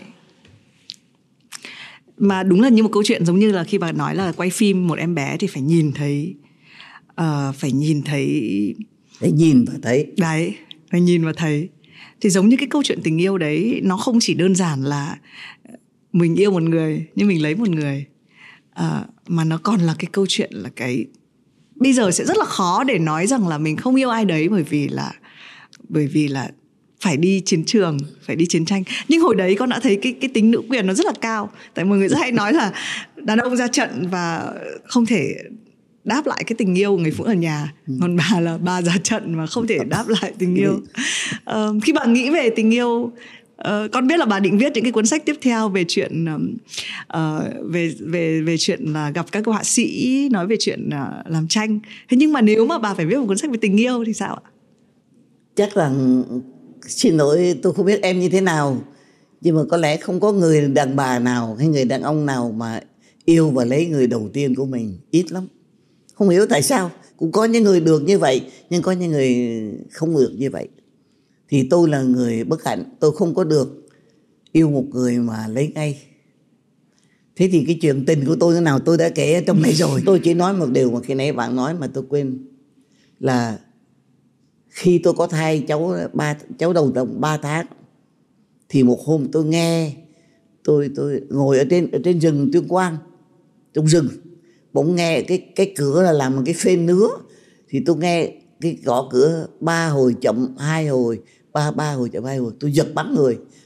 Buổi trưa tôi tại sao có người nào gõ như thế này? Để hồi xưa hồi đi học chúng tôi muốn gặp nhau thì cái gõ xuống bàn này là biết là hứa hẹn với nhau là nó gọi là bây giờ gọi là cái gì nè? Ờ, bây giờ người ta gọi là bí uh, mật khẩu ấy. Mật khẩu mật khẩu. không mình thì hồi đó là cứ ba hồi chậm hai hồi thông là tức là tối hôm nay sẽ gặp nhau. Vì, vì hồi đó nhút nhát lắm không phải như bây giờ. Thì tôi nghe ở trong rừng tôi nghe cái tiếng gõ như vậy. Thì tôi giật mình tôi mở cửa ra thì thấy người yêu đầu tiên của tôi đến. Anh cầm cái xe đạp em biết gần một thế kỷ tôi còn nhớ. Cầm cái xe đạp người gầy gò hốc hác. Bên tay này cầm một cái bi đông. Cái bi đông là cái cái bi đông là cái đựng ờ, đựng đồ uống của quân đội hồi xưa đó thế thì, và anh kêu, phượng, tôi mở cửa nhìn anh, tôi cứ nghĩ là mình mê, tại vì trong rừng việt bắc, tại sao ông này ông này đùng đùng đến được? Té ra là anh ấy là người nghe tin tôi lấy chồng, nghe ai nói đấy. Tại vì việt bắc với lại nghệ an hồi đó xa xôi lắm. Cho nên anh ấy đi một ngàn cây số lên bằng xe đạp giữa bom đạn lên để tìm cho bằng được, tìm tôi để hỏi, tại sao tôi lấy chồng? Thế vì tôi là vì tôi tưởng là anh lấy vợ rồi thì hai bên hiểu nhầm nhau. Và đêm hôm đó thì anh tên là anh Nam. Anh Nam anh gặp chồng tôi tên là Hoàng. Và anh xin rằng là tại vì tôi với anh Nam là gia đình đã đi hỏi rồi cho nên anh xin là cho tôi trở về với anh ấy. Thế thì anh Hoàng anh, anh rất là độ lượng. Và ông chồng tôi hiện nay đó ông ba cái đó tùy phượng thôi và xong rồi, anh lại bảo thôi, để hai người nói chuyện với nhau. Anh không can thiệp. Chính cái cử chỉ đó làm tôi không thể nào. Cái ông khôn nó biết là cái người trí thức của nó. Như thế là không bao giờ mình có thể phản bội được. Trong sạch như thế, đàng hoàng như thế chính chu như thế thì mình lương tâm nào? Cho nên sau đó thì với hai đứa mình có có thai ba tháng rồi. Thế cho nên rằng sau đó thì tôi nói với anh Nam và chúng tôi cũng chấp nhận là thôi mỗi người đi mỗi đường. Thì tôi nói, cái đau đớn mà em hỏi tôi, ngoài cái vết thương chịu đựng, thiếu muối, thiếu gạo, thiếu rau, vân vân, còn nỗi đau khi tôi tiễn anh ấy ra khỏi, đến bến đò sông lô. Thì cái đường dài lắm, bảy cây số, như vậy. Thế thì anh đi à, tôi ở lại. Thì tôi có viết trong này, tôi bảo mong rằng những người nào đã có tình đầu tình yêu đầu. Đừng chịu cái cảnh như tôi thì đủ biết. Không nói nhiều, các bạn cũng cũng thấy nó đau đớn như thế nào. Cho nên hỏi là có, ngoài cái đau vật chất, cái đau chịu đựng về thể xác, nó còn cái đau tâm hồn, nó cũng ghê gớm vô cùng chứ không phải đơn giản. Mà quên đi được là vì sau đó có gia đình, có này kia, nó quên đi. Hai nữa là ông chồng của tôi á, ông rất là độ lượng và cư xử một cách hoàn toàn trí thức người lớn như vậy mình không thể có lương tâm nào mà mình phản bội anh ấy được. Thì đó là là một cái chuyện để nói về cái nỗi đau của tình yêu. Thế sau này còn một lần nữa là hòa bình lập lại năm 1980 anh ấy bị ung anh, anh Nam bị ung thư. Thì anh có viết thơ cho cho tôi và nói rằng anh muốn vào anh ở Hà Nội muốn vào Sài Gòn điều trị để mà được gần gần tôi. Thì tôi có nói với anh Hoàng anh Hoàng lại viết thơ ra mời anh vào và anh ấy nằm ở bệnh viện thống nhất. Thế cái khi mà anh ấy hấp hối thì thống nhất chiều nào tôi cũng đến gặp và không có gì khủng khiếp bằng mình thấy người mình quý mến nó chết dần chết dần như thế. Thì lúc đó anh cũng có, cũng có hai hai ba ba con rồi tôi cũng có ba con rồi. Nhưng mà cái khi mà hấp hối thì anh đến, đến cầm anh anh tôi đến gần anh cầm cái tay tôi và anh bảo rằng phượng ơi anh đi trước. Thì tôi không thấy không thấy cái khoảng cách mà chỉ thấy đau đớn cùng cực đau đớn cùng cực. Thì sau khi anh đi rồi tôi chịu không nổi. Và ông chồng tôi rất hiểu cái việc đó bởi vì cái đó không phải lỗi của tôi chuyện đó là chúng tôi trước thì tôi mới không biết làm sao mà bức bức bách quá. Lại vừa lúc đó tôi, tôi về hưu nữa. Cho nên đừng nói rằng người nào già không yêu. Già hay trẻ là do cái tình cảm của mình ừ. thôi chứ còn không phải vậy đâu. Già cũng có cái yêu nồng nhiệt lắm. Ừ. tôi có thể chứng tỏ được rất rõ ràng. Và mà yêu mà không nói ra được bởi vì mình là bà già có con chồng đàng hoàng thì bảo tôi yêu với ông ấy không, không nói được ra. Những cái đau đớn vô cùng và tôi quyết tâm đi Pháp. Thì năm 1989 tôi tôi đi Pháp. Nhưng mà trước khi đi, thì tôi có trở về Huế. Và tôi đi lại những con đường mà xưa kia chúng tôi đã từng đi với nhau, gọi là một chuyến đi vĩnh biệt. Thì nói thế để cô hiểu rằng vượt qua nỗi đau không dễ dàng. Và vượt qua nỗi đau là một cái điều mà không không muốn cho một người nào bị như mình nhưng bà khi con hỏi về những cái kỷ niệm mà nó có cái màu nỗi đau trong đấy thì là là cái việc con không nên làm. Tức là bà có hay, bà sẽ chọn cách là sẽ luôn luôn nhớ về nó hay là sẽ lâu lâu thăm lại cái nỗi đau một lần à tức là khi con hỏi thì bà có muốn nhắc lại, con biết là bà sẽ là tiếp người là bà sẽ luôn trả lời. Và bà cũng tạo ra một cái hình ảnh là giống như bà không sợ cái gì, bà có thể đối mặt với mọi thứ. Nhưng có có bao giờ bà cũng phải chọn một cái chỗ và tránh đi và không nhắc đến không? Làm sao mà cô nói tôi có phải là đồng thép hay bằng sắt thép gì đâu? Không phải đâu. Tôi cũng là con người mà. Có những lúc đêm dậy thì nước mắt cũng chảy dài không nói được ai. Mà cái khóc thầm nó mới mệt. Khóc mà hu hu ra thì không sao. Nhưng mà khóc cái nước mắt mà nó lặn vào trong là rất là đau đớn. Thì không phải một lần hai lần có vài chục lần cả trăm lần như thế chứ. Và cũng không muốn nhắc lại trong sách này tôi không nói hết đâu. Có những cái nỗi đau tôi cũng không nói được ra. Nên con xin lỗi nếu con chẳng may hỏi đến. câu hỏi thì tôi nói dạ, thẳng như dạ, vậy. dạ. không con con cảm ơn bà. Nhưng mà con nghĩ là với những gì bà nói ra thì đã rất là nhiều rồi.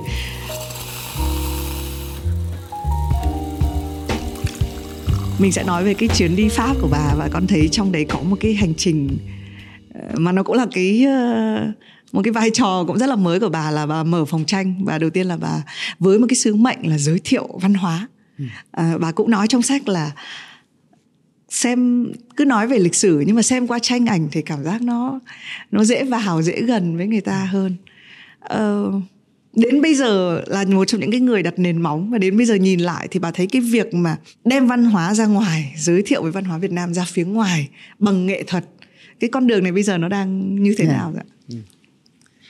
Đó là một cái ao ước vô cùng của tôi. Tại vì sao? Tại vì cái khi mà năm 1990 90 tôi đang ở Paris á, thì ai gặp tôi những người bạn thân những nhà báo đạo diễn những cái người nào gặp đã gặp tôi thì đều gặp ôi trời ơi phượng ơi thương quá. Tao nghe nói là dạo này là bao nhiêu trẻ mồ côi rồi bao nhiêu phụ nữ nghèo đói rồi lúc nào người ta cũng thương hại mình thì tự nhiên lúc đầu mình nghe thì mình nghĩ à người ta quý mình nhưng mà lần lần lần lần mình nói kia. Sao cái để cho người ta thương hại mình như thế? Trong lúc đó mình có một cái nền văn hóa cực kỳ hay. Không phải là nhất nhì gì đâu nhưng mà dầu sao cũng có một nền văn hóa ngàn năm. Cha ông chúng ta cũng đã làm nên những cái sự tích kỳ diệu mà tại sao không ai nhắc đến mà cứ toàn nói về cái chết tóc bom đạn rồi dân tộc Việt Nam là chịu khó chịu khổ nhẫn nhục này kia. Tôi nói một cái ví dụ. Tôi bảo có cái ông ông hàng thịt này theo chuyện của Pháp một ông hàng thịt này này ông đang ông có cái dao sắc lắm ông đang chặt thịt. Thì ông, trong lúc mà ông chặt thì ông quên đi ông sắp sửa đâm vào cái chặt vào ngón tay cái của mình thì có cái bà hàng xóm mà đi qua qua bảo ê ông kia. Thì ông giật mình lại tại ông không chặt thế từ đó về sau cái bà hàng xóm đi đâu bảo lại ông có nhờ tôi đấy không có tôi thì ông mất cái ngón cái rồi. Nói một lần thì ông đồng ý hai lần ba lần bốn lần thì ông sau cùng ông chịu không nổi ông mời bà hàng xóm qua. Tôi cảm ơn bà đã giúp cho tôi không bị chặt cái tay và bà nhắc rất nhiều rồi. Bây giờ bà đứng đó tôi chặt cho bà xem một lần cuối cùng bà đừng nhắc nữa nhé tức là thôi nỗi đau của tôi không. hãy để cho tôi đừng có nhắc nữa. Và cũng từ đó có cái ý nghĩ là làm văn hóa thế thì khi mà, khi làm văn hóa thì tôi có rút ra mấy cái kinh nghiệm mà tôi có nói với mấy cái người kế thừa của tôi. Cái thứ nhất, đến một nước nào nắm cho thật, hãy nắm tương đối cái sở thích, phong tục, tập quán nhưng cái phòng tranh mà họ yêu thích là cái gì, rồi hãy đưa tranh đến. Vì tôi thấy rằng có nhiều bạn vì nhiệt tình và nghĩ rằng tranh của tranh này là nhất rồi, đẹp rồi. Đem qua, thất bại hoàn toàn. Tại vì nó không phù hợp với bên ấy. Ví dụ thế, cho nên rằng là muốn đem tranh mà để cho người ta hiểu biết mình, thì mình phải biết người ta trước. Hiểu người ta không hiểu được hết, thì hiểu một phần. Để khi mình qua, mình hòa vào cái văn hóa đó, mình không bị ngơ ngác, mình không bị lạc lõng. Vì thí dụ như mình qua một cái nước, ví dụ như nước pháp, mà mình đưa những cái tranh về ví dụ thôi chèo quan họ thì một số bạn việt kiều pháp thì được nhưng mà người pháp vào xem vào họ ngỡ ngàng mà một hai tranh còn được ví dụ một phòng tranh mà nói về quan họ chẳng hạn thì hay lắm truyền thống lắm màu sắc đẹp lắm nhưng mà nó không phải cái tạ người ta người ta không treo được cái tranh đó vào nhà người ta ừ. thì mình không bao giờ mình thành công ừ. cho nên rằng khi mà muốn cho các bạn trẻ đem ra triển lãm ở nước ngoài mình phải hướng cho các bạn ấy hiểu cái dân tộc đó họ thích cái gì họ làm như thế nào và mình làm gì để mà phù hợp được với họ ừ. đó là một cái đơn giản nhưng mà phải qua kinh nghiệm chứ còn lúc đầu thì không biết đâu ừ. với con thấy một cái đặc điểm là có rất là nhiều những cái tác phẩm các cái họa sĩ nổi tiếng được người nước ngoài rất yêu thích thế nhưng mà chưa chắc trong nước mọi người đã biết à, và con thấy con quên mất tên uh, triển lãm của trương đình hảo trương đình hảo uh, lúc đầu bà cũng bà cũng phải bán ở nước ngoài là chính bởi vì bán ở việt nam ừ. thì cũng là người nước ngoài mua. Thì con không biết là có cái cách nào mà mình mình xóa nhòa cái danh giới này hay không? Có chứ dạ. có. Có bằng tài năng của họa sĩ. Chứ không phải tại mình mình thì mình chỉ làm uh, quảng cáo phê bình này kia nhưng mà cái tài năng họa sĩ thuyết phục được con người xem. Tôi có thể nói tôi tự hào cái này là ít họa, ít người chủ phòng tranh nào mà bán được ba ngàn bức tranh của Trương Đình Hào, ít lắm. Tại sao tôi bán được như vậy? Mà tôi phải đến 12 năm tôi mới làm được việc này, chứ không phải là tôi bán ngay được. Tôi mua đến nỗi cơ quan tôi không từng mua nữa, tại vì tôi tôi mua bốn ngàn bức thì người ta bán thôi cô, bà ơi, bà bà, tôi là chủ tịch hội đồng quản trị nhưng mà người ta không cho tôi mua nữa. Nhưng mà tôi vẫn cứ cương quyết vì tôi hiểu cái giá trị của ông này. Và tôi gắn thuyết phục người ta bằng cách năm nào ví dụ như ở Singapore năm nào tôi cũng đem tranh ông này ra biểu diễn mà ông chiếu một phần ba số lượng tranh của tôi chiếu cho nên mỗi lần tôi đưa ra lại hào. Người ta bảo nói tiếng anh lại hào. Tôi bảo vẫn lại hào. Nhưng mà quá rằng lần lần lần lần họ hiểu được thì lúc ấy họ mua tranh nhiều nhất ở trong đó. Thì thì, thì để nói với bạn biết rằng là mình vừa là người đem tranh đi giới thiệu họa sĩ mình là người cũng cho họ thấy rằng cái mỹ thuật Việt Nam nó có những cái khía cạnh xuất sắc nào để giúp cho bạn mình đồng cảm với cái đó. Chứ không phải là mình đem tranh một cách rồi mình chờ người ta mua này kia không phải đâu. Trong cái phần giải thích cực kỳ quan trọng và giải thích được. Thí dụ như tranh ông Lê Bá Đảng chẳng hạn. Thì trước kia cách đây mấy chục năm ông đem tranh về đây. Không ai nhìn tranh ông tranh gì mà cái nối dài lằng ngoằng lằng ngoằng rồi không hiểu nó cái gì, nhưng bây giờ tranh đi Ba Đảng là một cái loại tranh cực kỳ thích, cực kỳ tốt. Là vì sao? Cái người Việt Nam được hướng dẫn, được hiểu cái đẹp trong tranh của một người họa sĩ Việt Nam ở nước ngoài như thế nào. Thì thì đó là cái vấn đề là nói giáo dục thì hơi mạnh, nhưng mà giúp cho người người nước ngoài hay là người xung quanh không hiểu được tranh sẽ thấy cái đẹp của cái tranh tôi nói ví dụ tôi có giữ những cái tranh của ông Trương Này Nào vẽ từ năm 69 lúc ấy nghèo lắm em ạ. Thì ông lấy cái ông ấy cái bao cái bao gạo mà cái bao bao đựng gạo hồi xưa của Pháp ấy bao, bao bố ấy ông lấy cái bên vải đó ông cắt ra. Xong rồi ông lấy đinh ấy, ông đóng vào cái ông đóng vào cái cái cái, cái bức tranh rồi ông vẽ lên trên. Ừ. và vẽ thì không nó không có sơn dầu. Ông lấy vôi tường ấy vôi sự quét nhà đó ông trộn với cái gì của ông ông, ông làm ra ông ông vẽ lên. Những cái tranh ấy lúc mà năm mấy chục năm trước đem ra không ai người ta nhìn vì trong nó thô sơ này kia. Nhưng mà bây giờ tôi được em ờ, Vi cho biết rằng có người đến đòi mua hết mấy bức tranh này của tôi. Tôi tới giờ tôi không bán nữa rồi tôi phải giữ lại bởi vì nó không phải là giá trị về mỹ thuật nhưng giá trị về giàu nghèo nàn đến bao nhiêu cũng không bao giờ làm tiêu tan cái cảm hứng của họa sĩ. Thì tôi bán cái đó tôi bán cái cái cái cái cái, cái quan niệm về thưởng thức tranh. Anh thưởng thức tranh tranh đẹp. Anh thưởng thức màu sắc đẹp bố cục hài hòa đẹp. Anh thưởng thức cái công lao của người đó trong những hoàn cảnh nào nữa. Mà anh khi đã thưởng thức thế thì anh gọi là thượng thẩm. Ê, thì nếu cần thì tôi sẽ nói với Vi cho xem vài bức như thế. Các bạn chiếu lên cho xem để hiểu tại sao người ta tôi rung động lâu rồi nhưng bây giờ tôi truyền được cái rung động cho những người khác mà những người tôi không hề quen biết những người trẻ. Ừ. nhưng bà có nghĩ vì bà hơi ngoại đạo và bà đã trải qua rất là nhiều những cái nghề đòi hỏi những kỹ năng khác nhau cho nên bà sẽ nhìn thấy những thứ ở trong hội họa và nghệ thuật nó sâu nó nhiều tầng hơn nói thế thì ờ, hơi hơi hơi, hơi to cho tôi quá tôi chỉ theo một cái việc mà tôi đã nhắc em, nhìn và thấy. Nhìn cái hội họa nhưng thấy đằng sau đó nó là cái gì. Thì cái đó thì tôi, vì nó thành cái tập quát rồi thì mình nhìn là mình thấy, mình nhìn là mình thấy. Mình không thờ ơ. Mình không nhìn phía diện và nhìn vào cái chiều sâu. Thì tôi mong rằng rất nhiều bạn sẽ nhìn như thế và chưa quen nhìn thế thì tập nhìn. Và lần lần các bạn sẽ thấy tự nhiên mình nhìn cảnh vật nó khác trước rất nhiều.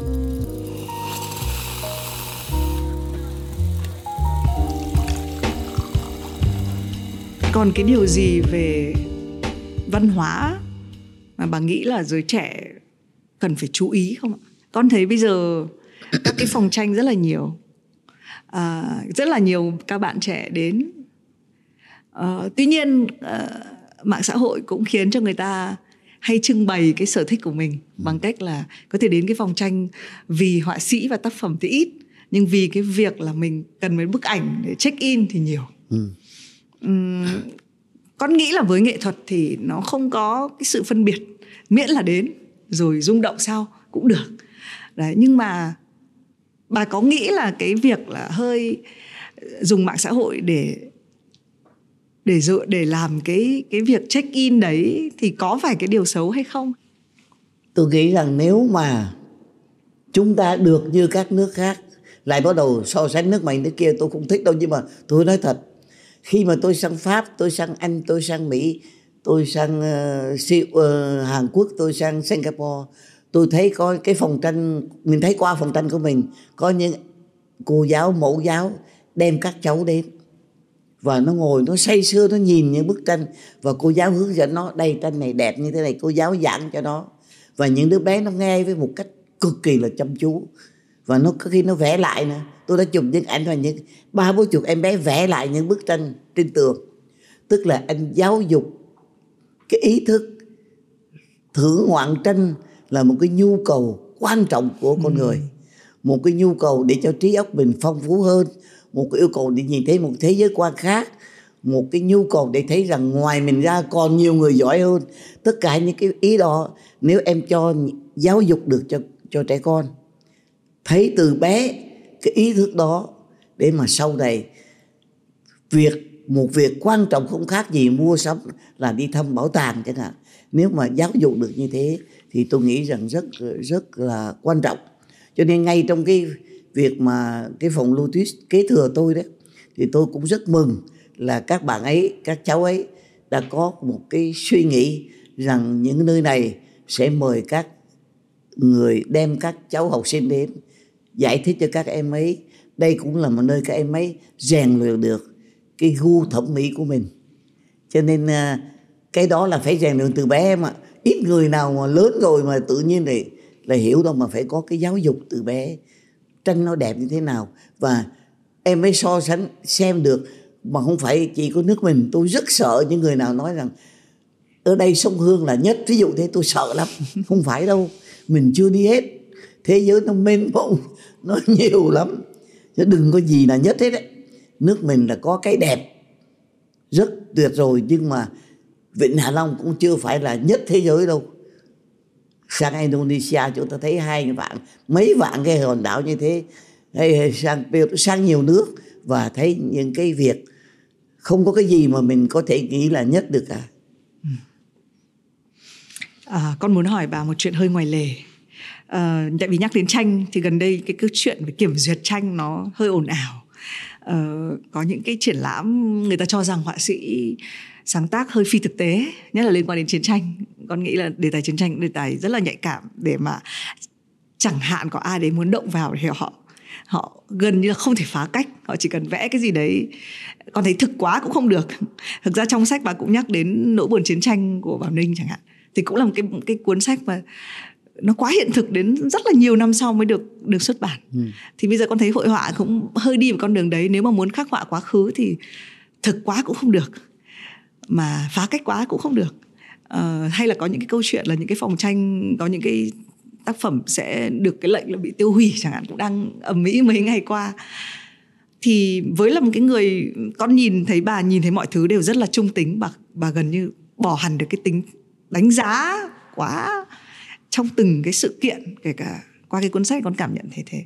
Thì thì trong cái bối cảnh mà có vẻ như có nhiều người xem hơn có nhiều phòng tranh hơn có nhiều các cái họa sĩ bước ra công chúng và được triển lãm thì cái việc kiểm duyệt nó có nên đi theo cái cái sự đổi mới đó không? À, bạn đưa vào vấn đề cực kỳ là tế nhị. Xin phép tôi là không không trả lời. Dạ ok. Con hiểu con hiểu. Uh, con nghĩ là nó cũng là một cái ừ. cái thứ đang được bàn luận. Ừ. Vâng. hiện nay là có anh à, bùi gia quang viễn gì đấy. Anh anh bùi bùi chát gì đó đang bị phải đúng tiêu hủy tranh đấy vấn đề đó tế nhị lắm dạ. mình không dạ. khó nói thì thì con sẽ nhìn theo hướng tích cực theo hướng là ít không nhất phải là mọi tại người... vì tại vì tôi không phải là tôi không trả dám trả lời đâu tôi có gì đâu mà tôi ngại nhưng tôi không am hiểu vấn đề dạ. mà khi không am hiểu thì khó nói dạ. ừ. thì con cũng muốn nhìn theo hướng tích cực tức là mọi người quan tâm à, có thể vẫn cái tin đấy ở trong cái thời điểm mọi người chưa quan tâm đến mỹ thuật và nghệ thuật thì nó cũng trôi đi. Thế nhưng mà khi nó được bàn luận rôm rả thì chứng tỏ là mọi người quan tâm. Và con thấy nó cũng giống như là điện ảnh cũng có cái thời điểm mà mọi cái sự kiểm duyệt được nhắc đến rất là nhiều. Thì bỏ qua những cái đấy đi thì sau đấy khán giả chú ý hơn đến xem phim nhiều hơn thì con nghĩ cũng đều là hướng tích cực. Và em nên thấy thêm một điều nữa nha.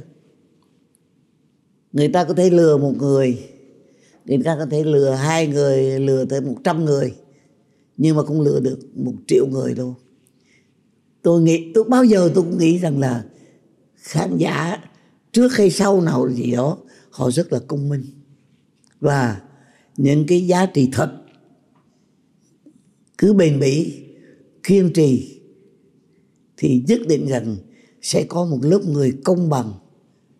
Mà không phải tuổi tác đâu nha trẻ hơn công bằng hơn thông minh hơn người ta hiểu.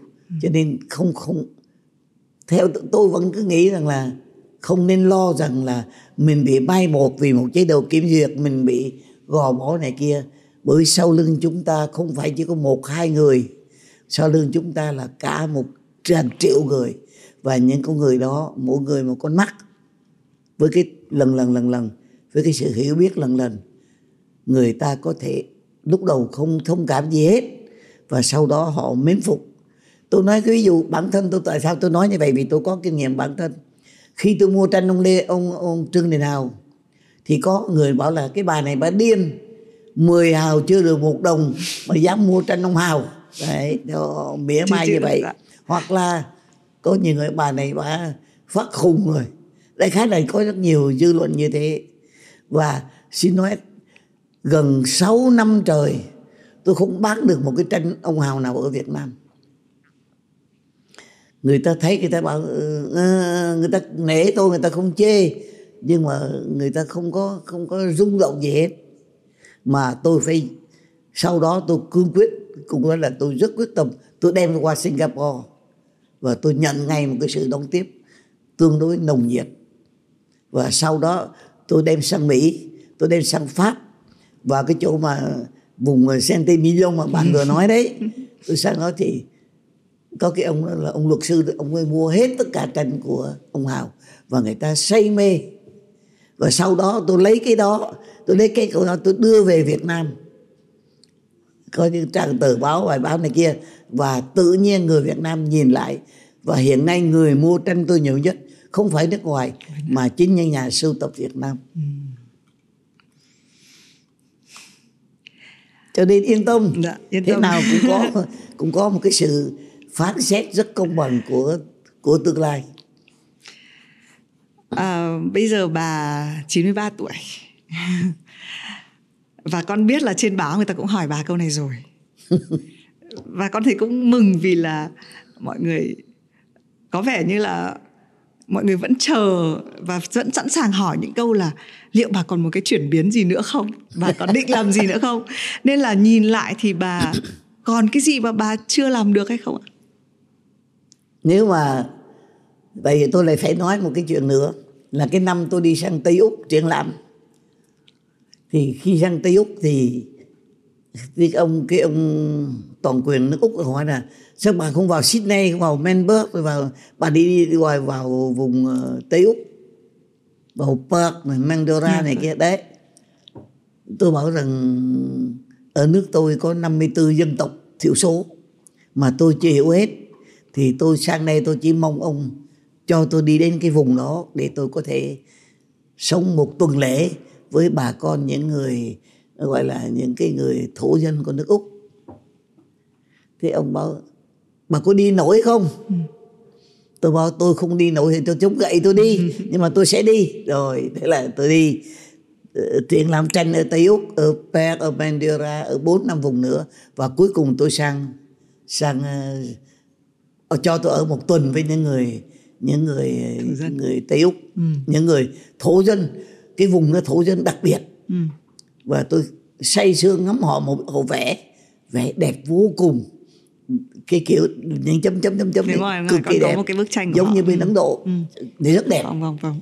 tôi rất mê và tôi mê mãi đến lúc mà ông bảo về chứ mà tôi không muốn về tôi muốn ở đây với họ một cái này đi vào rừng với họ xem này kia. Chống gậy đi nhá ừ. chứ không phải tôi đâu có khỏe khó gì đâu chống gậy đi. Và một cái phóng viên nhà báo cái tờ báo gì của quốc gia úc ấy nó phỏng vấn tôi. Mà bà năm nay năm nay tôi đã 90 tám tám mấy rồi. Ờ, bà bà nghĩ gì mà giờ này tuổi này mà bà còn đi triển lãm tranh ở tận cái miền Tây Úc. Thì tôi trả lời họ thế này, tôi trả lời cái bài cái cô ấy. Tôi bảo tôi là một người ít nhiều chịu ảnh hưởng của văn hóa Pháp. Và thần tượng của tôi là ông Molière, là một nhà kịch tác gia, người Pháp viết những hài kịch rất hay. Thì ông ấy thì ông ấy chết ở trên sân khấu. Sau khi diễn xong là ông ốm là ông chết luôn ở trên sân khấu. Hoặc là về nhà nhưng mà ốm ở trên sân khấu về chết. Thì tôi nghĩ rằng nếu mà tôi được chết trong lúc tôi đang triển lãm thì còn hơn là tôi chết ở trong cái giường. Tầng nào cũng chết. Thì chết ở trong cái lúc giữa bạn bè giữa tranh ảnh thì nó đẹp hơn là cái chết à, ở trên giường. Cho nên à, bà cứ yên, cô cứ yên tâm. Tôi đi con đường của tôi và họ cũng hỏi tôi như em vừa hỏi là thế thì bà còn dự kiến gì không? Bảo là tôi nói với các bạn thì các bạn sẽ nghĩ là tôi điên rồ thì tôi dự kiến chỉ khi nào tôi xuất bản sách hoặc tôi làm cái gì đó tôi sẽ báo sau.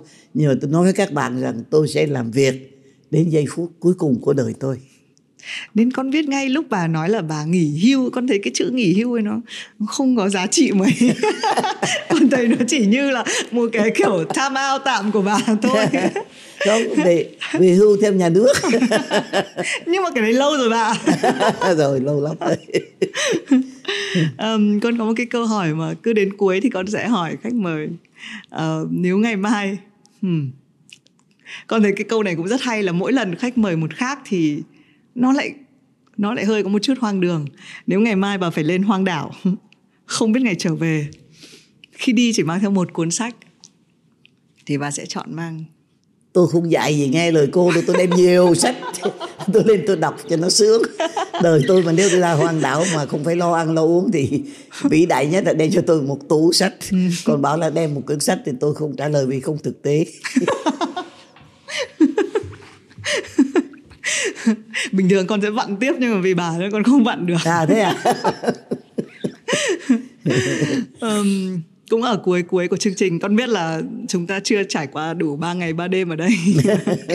Um, uh, nhưng mà khi mà nói chuyện với bà thì con muốn uh, hỏi về cái khái niệm thời gian với bà.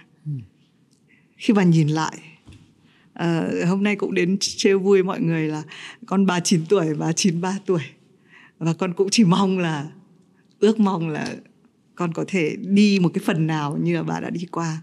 Nhưng khi bà nhìn lại cái thời điểm này thì thời gian với bà là dài hay là ngắn á? nói thì các bạn nhất định là cô sẽ cười tôi rồi. Tôi thấy ngắn quá. Tại vì thế này chú à, thứ hai định là ngồi vào viết một cái viết cái tôi đang viết một hai cuốn sách song song. Một cái rồi về ai bảo đi làm phim là khổ. Để tôi nói về cái giai đoạn chúng tôi đi làm phim trong thời kỳ xưa. Một cái phim thứ hai là sắc màu không biên giới kể về những cái chuyến đi triển lãm trong 30 năm làm triển lãm của tôi. Hai cái đó nó cứ song song và ai đã viết thì biết nó cứ ở trong đầu óc mình không bao giờ tự do được hết. Vui cái gì ăn ăn ăn uống cũng nghĩ đến cái chuyện đó không làm được. Cho nên là một buổi sáng ngồi thì sáng thứ hai ngồi rất là vui trước bà là bắt đầu vào máy đánh từ cái, cái chuyện kể một cái chuyện mình đi về quê làm phiêu bên lào. Thì chị phượng ơi có vấn đề này. Bà phượng ơi. Rồi thì báo rồi thì đủ chuyện đến gọi. Cho nên mình khi mình ngồi mình viết được cái việc mà mình thích ấy, thì nó đã mất hết bao nhiêu thời giờ quý báu của mình mà mình không thể nào không trả lời được. Mình không thể nào mình từ chối được. Cho nên đối với tôi ấy, dầu lỡ cái tuổi này thì tôi vẫn thấy thời gian nó ngắn quá. Và người ta thì cũng không hạn định thời gian nhưng mà tôi biết quãng đường của tôi 93 cùng lắm là 7 năm nữa là gọi là là thôi thôi. Chứ không có hơn được mình phải thực tế thấy như thế. Cho nên là thấy là này, tranh thủ được lúc nào tôi làm lúc ấy.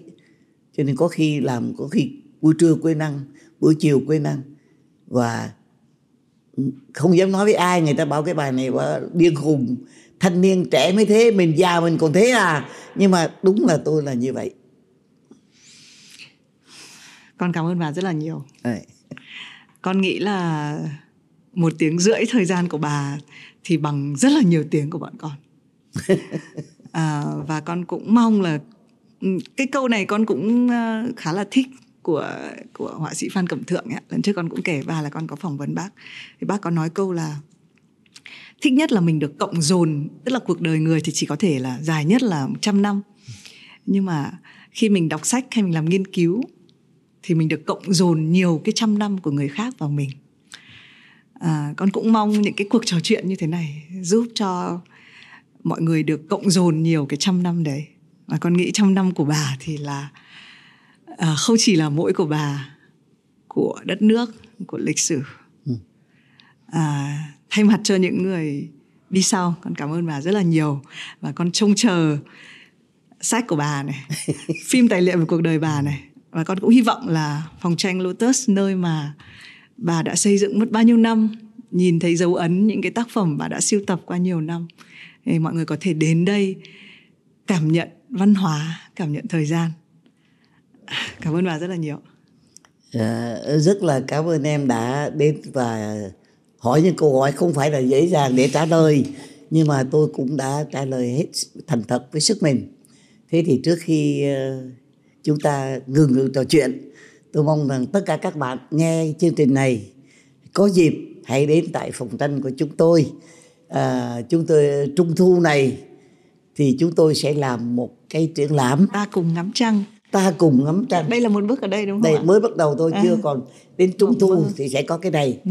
và cuối năm nay thì sẽ các bạn đây rất là quý tôi nhân cái dịp sinh nhật tôi là ngày 15 tháng 12 các bạn sẽ làm một cái phim mang tên là hồi sinh cái gì là hồi sinh thì bí mật chưa nói nhưng mà các bạn sẽ thấy uh, sẽ hiểu rằng là cái triển lãm đó nó sẽ làm cho các bạn yêu thêm. Yêu thêm. Những cái nghề mà người ta thấy rằng rất là nguy hiểm, ví dụ như là sẽ yêu thêm phóng viên chiến trường, sẽ yêu thêm những người họa sĩ trẻ đi nơi này nơi kia và dùng cái bút của mình vẽ những bức tranh của hòa bình. Thì chắc là cái đó thì để là nói trước thì bước không rời để cho sau. Nhưng mà mong rằng như vậy là để kết thúc cái cuộc nói chuyện của chúng ta thì mong các bạn hãy đến phòng tranh nô tuyết chúng tôi lúc nào cũng mở cửa để đón các bạn. À, cũng cảm ơn các bạn đã theo dõi và thì mình nghĩ là à, chúng ta cũng không cần phải nói nhiều quá với nhau. Cái gì mà mình muốn được nghe được cảm thấy ngày hôm nay thì cũng đã ở đây rồi. Một nữa con cảm ơn bà rất là nhiều. dạ, cảm ơn con. Oh.